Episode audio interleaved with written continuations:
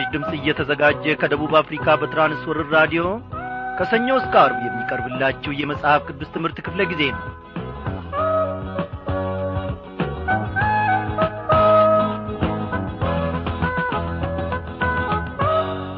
እግዚአብሔር አምላካችን ዛሬም ምሕረቱን አብዝቶልን በፊቱ እንድንሰበሰብ እነሆ ከቃሉ ማዕድ ደግሞ እንድንመገብ ፈቃዱ ሆኗል ጌታ የተመሰገነ ይሁን።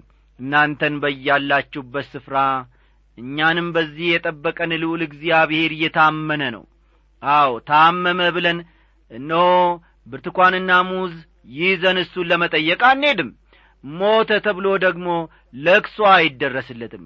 እግዚአብሔር አምላካችን ከዘመናት በፊት ነበረ ዛሬም አለ ወደ ፊትም ይኖራል።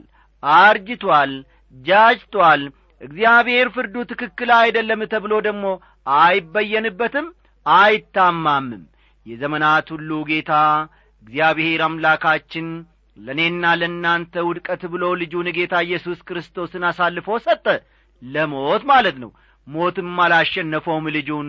እነሆ ዛሬ ደግሞ ሞትን ድል አድርጎ ዓለምንና ግሳንግሷን ሁሉ አሸንፎ ጠላት ዲያብሎስን ረትቶ ዛሬ በአባቱ ቀኝ ቁጭ ብሎ ስለ እኔና ስለ እናንተ ኀጢአት ይማልዳል።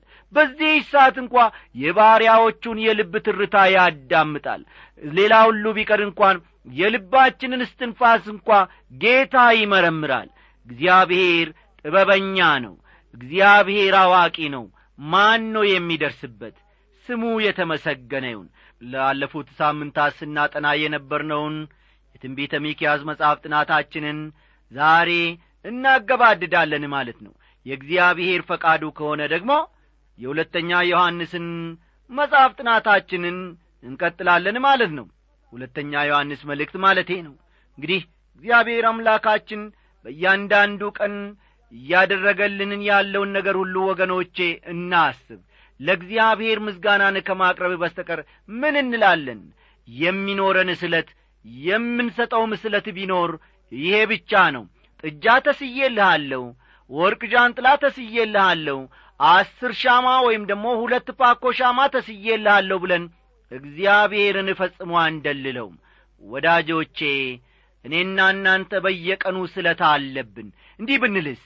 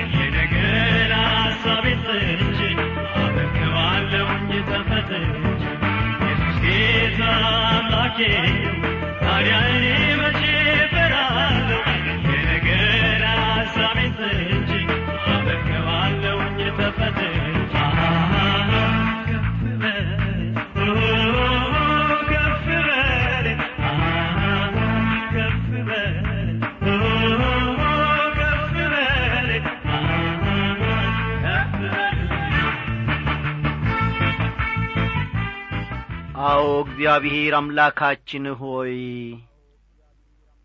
እኔም ወገኖቼም በዚህን ሰዓት በራዲዮናቸው ዙሪያ የተሰበሰቡት ሁሉ ኖ ከናፍርቶቻችንን ከፍተን ከፍ በል ይህንን ምስጋናችንን ደግሞ ከጸባወት ሆነ እንደምትቀበል እናምናለን። እግዚአብሔር አባታችንና አምላካችን ሆይ አንተ ሰውን ስትደግፍ ሰው እወድቃለሁ ብሎ አይሰጋም። እግዚአብሔር ሆይ እጆች ለሰው ይመቻሉና። አቤቱ አምላኬ ሆይ አንተ ያቆምከው የወደቀ አንተ ያነሳው የተፍገመገመ ማን አለ?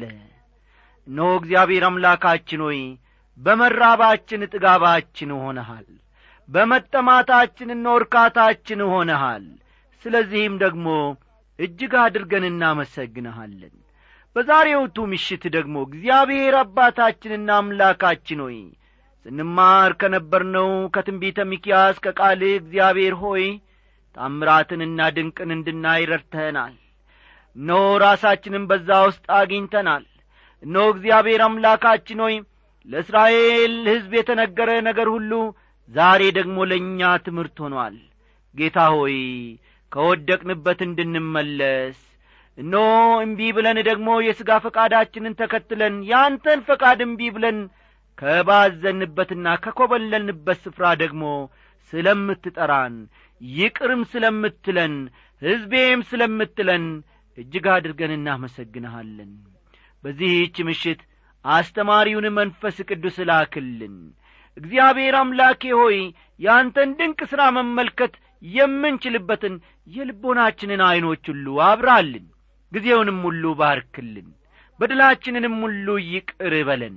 በጌታችንና በመድኒታችን በኢየሱስ ክርስቶስ በአንድ ልጅ ስም አሜን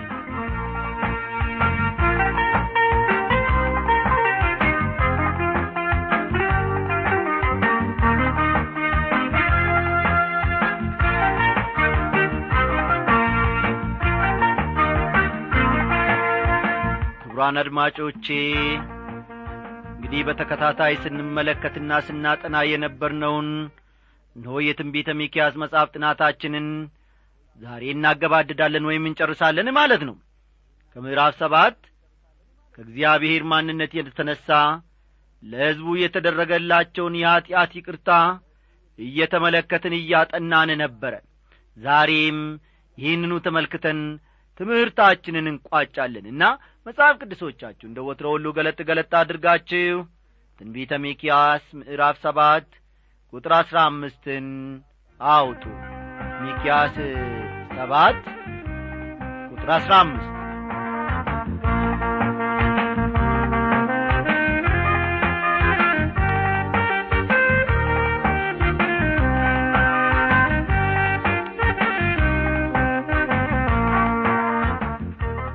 ከግብፅ ምድር እንደ ወጣህበት ዘመን ታምራትን አሳያቸዋለሁ ይላል። እግዚአብሔር እስራኤላውያንን ከግብፅ ምድር ያወጣቸው በተአምር እንደ ነበር ይታወቃል። ይህንን ባለፈው ምሽት ክፍለ ጊዜ ጥናታችን መመልከታችንን ታስታውሳላችሁ። ተመልከቱ። እግዚአብሔር እስራኤላውያንን ከግብፅ ምድር ያወጣቸው በተአምር ነበረ ከባቢሎን ምድር ያወጣቸው ግን በታምር አልነበረም። እግዚአብሔር እስራኤላውያንን ከባቢሎን ምድር ያወጣቸው በታምር አልነበረም። ምንም እንኳ ወደ ምድራቸው መመለሳቸው በራሱ አስገራሚ ነገር ቢሆንም ከባቢሎን ከመውጣታቸው ጋር በተያያዘ አንድም ታምር አልተጠቀሰም። ከግብፅ መውጣታቸው ታምራዊ ነበር። ወደ ወደ አገራቸው ሲሰበስባቸው ደግሞ እንዲሁ ተአምራዊ ይሆናል። በአሁኑ ዘመን ወደ አገራቸው እየተሰበሰቡ እንደሆነ ቢታወቅም እንዲህ ያለ ተአምር በፍጹም አልታየም። ስለሆነም ትንቢቱ ገና አልተፈጸመም ማለት ነው። ቁጥር አሥራ ስድስት አሕዛብ አይቶ በጒልበታቸው ሁሉ ያፍራሉ እጃቸውን ባፋቸው ላይ ያኖራሉ ጆሮአቸውም ትደነቁራለች ይላል ከግብፅ ሲወጡ እንደሆነ ሁሉ ወደ ፊት ወደ አገራቸው የሚያገባቸውም በታምራዊ ሁኔታ ይሆናል። አሕዛብ አይተው ያፍራሉ ይደነግጣሉ ይላል። ምናልባትም ጋለሞታይቱ ረአብ የሰጠችውን ምስክርነት ታስታውሱ ይሆናል። ከግብፅ ምድር በወጣችው ጊዜ እግዚአብሔር የኤርትራን ባሕር በፊታችሁ እንዳደረቀ በዮርዳኖስም ማዶ በነበሩት እናንተም ፈጽማችሁ ባጠፋችኋቸው በሁለቱ በአሞራውያን ነገሥታት በሴዮንና በአግ ያደረጋችሁትን ሰምተናል። ይህንም ነገር ሰምተን ልባችን ቀለጠ። አምላካችሁም እግዚአብሔር በላይ በሰማይ በታችም በምድር እርሱ አምላክ ነውና ከእናንተ የተነሣ ከዚያ ወዲያ ለማንም ነፍስ አልቀረለትም ነበር። ጋለሞታይቱ ረአብ ያለችው ኢያሱ ምዕራፍ ሁለት ቁጥር አስርና አስራ አንድ እግዚአብሔር ለሕዝቡ በእንዴት ዐይነት ሁኔታ እንደ ተጠነቀቀ ዝናው በዙሪያው በነበሩ አገሮች ሁሉ ተዳርሶ ነበር። ቁጥር አሥራ ሰባት እንደ እባብም መሬት ይልሳሉ እንደ ምድርም ተንቀሳቃሾች እየተንቀጠቀጡ ከግንባቸው ይመጣሉ ፈርተውም ወደ አምላካችን ወደ እግዚአብሔር ይመጣሉ ስለ አንተም ያፍራሉ ይላል። ይሄ የሚመለከተው እስራኤልን ለማጥፋት ሲዶልቱ የነበሩትን አረማውያን ሕዝቦችን ነው።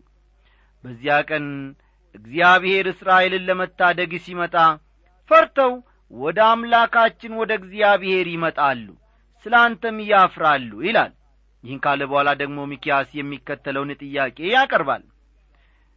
በደልን ይቅር የሚል የርስቱንም ቅሬታ አመፅ የሚያሳልፍ እንዳንተ ያለ አምላክ ማን ነው? ምሕረትን ይወዳልና ቁጣውን ለዘላለም አይጠብቅም ይላል። ይህን ጥቅስ በስፋት እንነጋገርበታለን። እስከዚያ ጊዜ ድረስ ግን ከማንነቱ የተነሣ እግዚአብሔር ስለሚያደርገው ነገር ሚኪያስ የሚናገረውን ቀጥለን በቁጥር አሥራ ዘጠኝና ሀያ ላይ እናንብብ። ተመልሶ ይምረናል ክፋታችንንም ይጠቀጥቃል። ኀጢአታችንንም ከባሕሩ ጥልቅ ይጥለዋል። ከቀድሞ ዘመን የጀምረህ ለአባቶቻችን የማልክላቸውን እውነት ለያዕቆብ ምሕረትንም ለአብርሃም ታደርጋለህ ይላል። ለጊዜውም ቢሆን እግዚአብሔር እስራኤላውያንን ከምድሩ አውጥቶአቸው ነበር። ተመልከቱ። ለጊዜውም ቢሆን እግዚአብሔር እስራኤላውያንን ከምድሩ አውጥቶአቸው ነበር። ይሁን እንጂ እነርሱ ቢያሳዝኑትም እንኳ በተስፋው መሠረት መልካም ነገር ያደርግላቸዋል። አንድ ክርስቲያን ኀጢአት ሲያደርግ ወዲያውኑ ደህንነቱ እንደማይወሰድበት ሁሉ የእስራኤልም ኀጢአት የእግዚአብሔርን ተስፋም ሆነ ቃል ኪዳኑን በፍጹም ሊሽረው አይችልም። በኀጢአታቸው ይቀጣቸዋል። ተመልሰው ወደ እርሱ ሲመጡም ይምራቸዋል። አባካኙ ልጅ የተቀጣው ወደ አባቱ ቤት ከመጣ በኋላ አልነበረም። አባካኙ ልጅ የተቀጣው በዚያው በኰበለለበት አገር እያለ ነበር። አንድ ነገር በእርግጠኝነት መናገር ይቻላል። ይኸውም የእግዚአብሔር ልጅ የሆነ ሰው ኀጢአት ካደረገ ያለ ቅጣት የማይቀር መሆኑን ነው። ከቅዱሳት መጻሕፍት ይህን እውነት ደግመን ደጋግመን እንመለከታለን። እስቲ አሁን ደግሞ እንዳንተ ያለ አምላክ ማን ነው የሚለውን አስደናቂ ቃል እንመልከት። በነገራችን ላይ ወገኖቼ በቅዱሳት መጻሕፍት ይህ ጥያቄ ሲነሣ የመጀመሪያ አይደለም። እስራኤል ቀይ ባሕርን ከተሻገሩ በኋላ በዘመሩት በዚያ አስደናቂ መዝሙር ውስጥ ይህ ጥያቄ ተነስቶ ነበር። ከዘጻት ምዕራፍ አሥራ አምስት ቁጥር አሥራ አንድ ከኦሪት ዘጻት ምዕራፍ አሥራ አምስት ቁጥር አሥራ አንድ አቤቱ በአማልክት መካከል እንዳንተ ያለ ማን ነው? በምስጋና የተፈራህ ድንቅንም የምታደርግ በቅድስና የከበረ እንዳንተ ያለ ማን ነው? የሚልን ቃል እናነባለን። ሕዝቡ ብዙ አማልክት ከነበሩበት ከግብፅ ምድር ወጥተዋል አርባ ዓመት በምድረ በዳ ከተጓዙ በኋላ ግን ሙሴ ይሽሩን ሆይ በሰማያት ላይ ለረዴት በደመናትም ላይ በታላቅነት እንደሚሄድ እንደ እግዚአብሔር ያለ ማንም የለም። መኖሪያህ የዘላለም አምላክ ነው። የዘላለምም ክንዶች ከአንተ በታች ናቸው። ጠላትን ከፊት አውጥቶ አጥፋው ይላል በማለት ነበር ለእግዚአብሔር ምስክርነቱን የሰጠው ዘዳግም ምዕራፍ ሰላሳ ሦስት ከቁጥር ሀያ ስድስት እስከ ሀያ ሰባት ያለውን ተመልከቱ። ዘዳግም ሰላሳ ሦስት ቁጥር ሀያ ስድስትና ሀያ ሰባት ከመጽሐፈ ነገሥት ቀዳማዊ ምዕራፍ ስምንት ቁጥር ሀያ ሦስት እንደምንመለከተው ከመጽሐፈ ነገሥት ቀዳማዊ ምዕራፍ ስምንት ቁጥር ሀያ ሦስት እንደምንመለከተው ሰለሞንም ይህን ጥያቄ አንስቶ ነበረ። የእስራኤል አምላክ አቤቱ በላይ በሰማይ በታችም በምድር አንተን የሚመስል አምላክ የለም። በፍጹም ልባቸው በፊትህ ለሚሄዱ ባሪያዎች ቃል ኪዳንንና ምሕረትን የምትጠብቅ ይላል። ዘማሪውም እንዲሁ እንደ አምላካችን እንደ እግዚአብሔር ማን ነው?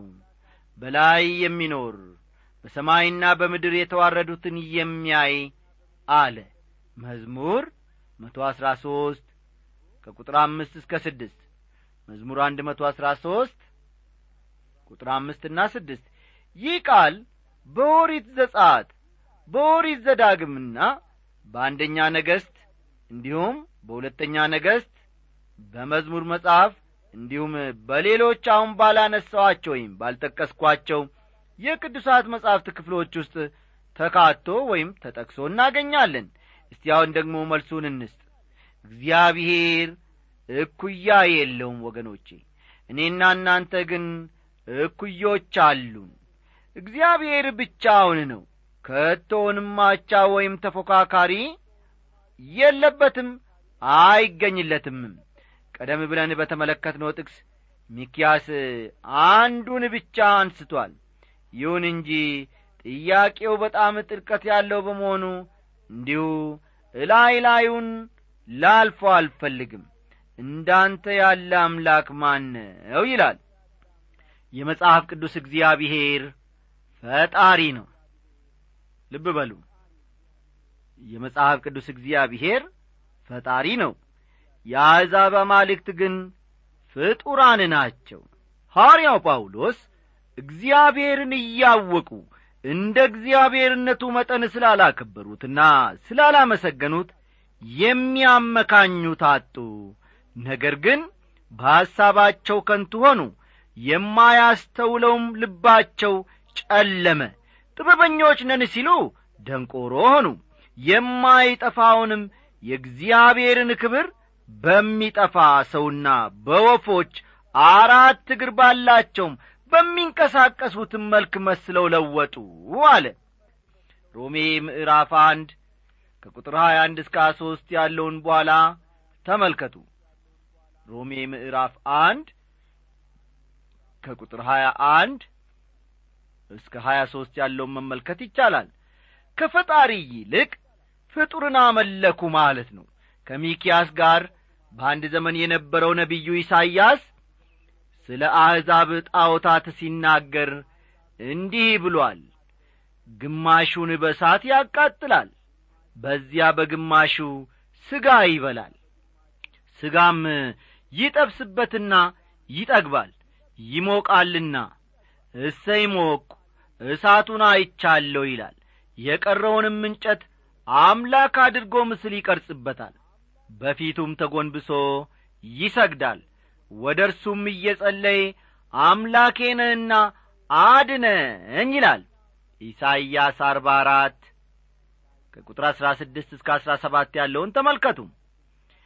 በመቀጠልም ኢሳይያስ ያዕቆብ ሆይ አንተም እስራኤል ባሪያዬ ነህና ይህን አስብ። እኔ ሰርቻ አለው አንተም ባሪያዬ ነህ። እስራኤል ሆይ በእኔ ዘንድ ያልተረሳ ትሆናለህ ይላል ኢሳይያስ ምዕራፍ አርባ አራት ቁጥር ሀያ አንድ። ኢሳይያስ አርባ አራት ቁጥር ሀያ አንድ። ሁለተኛ የመጽሐፍ ቅዱሱ እግዚአብሔር ቅዱስና ጻዲቅ ነው። የመጽሐፍ ቅዱሱ እግዚአብሔር ፈጠን ፈጠን በሉ።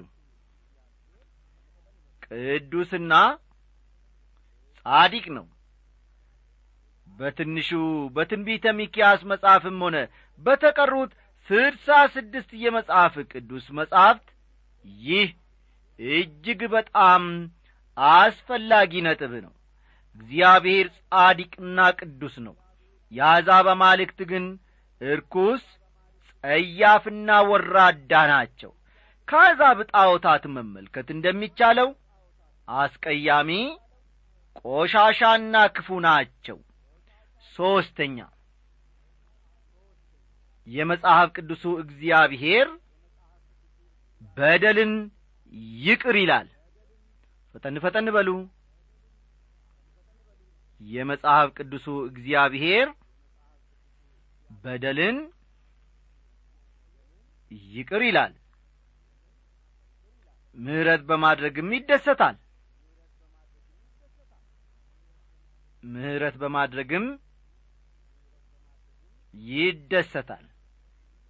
በደልን ይቅር የሚል የርስቱንም ቅሬታ አመፅ የሚያሳልፍ እንዳንተ ያለ አምላክ ማን ነው? ምሕረትን ይወዳልና ቁጣውን ለዘላለም አይጠብቅም ይላል። እዚህ ላይ ነው አምላካችን እጅግ አስደናቂና ልዩ የሚሆነው ወገኖቼ። በፍጹም አቻም ሆነ ተወዳዳሪ የለውም አቤቱ በአማልክት መካከል እንዳንተ ያለ ማን ነው? በምስጋና የተፈራ ድንቅንም የምታደርግ ይላል ቃሉ። ዘጻት ምዕራፍ አሥራ አምስት ቁጥር አሥራ አንድ ዘጻት ምዕራፍ አሥራ አምስት ቁጥር አሥራ አንድን ተመልከቱ እግዚአብሔር ካደረጋቸው ድንቆች አንዳንዶቹ ምንድናቸው እስቲ ኦሪት ዘጻት ምዕራፍ ሰላሳ ሦስት ቁጥር አሥራ ስምንትና አሥራ ዘጠኝ ኦሪት ዘጻት ምዕራፍ ሰላሳ ሦስት ቁጥር አሥራ ስምንትና አሥራ ዘጠኝ ምን እንደሚል እናንብብ። እርሱም እባክ ክብርህን አሳየኝ አለ። እግዚአብሔርም እኔ መልካምነቴን ሁሉ በፊትህ አሳልፋለሁ የእግዚአብሔርንም ስም በፊትህ አውጃለሁ ይቅር የምለውንም ይቅር እላለሁ የምምረውንም እምራለሁ አለ።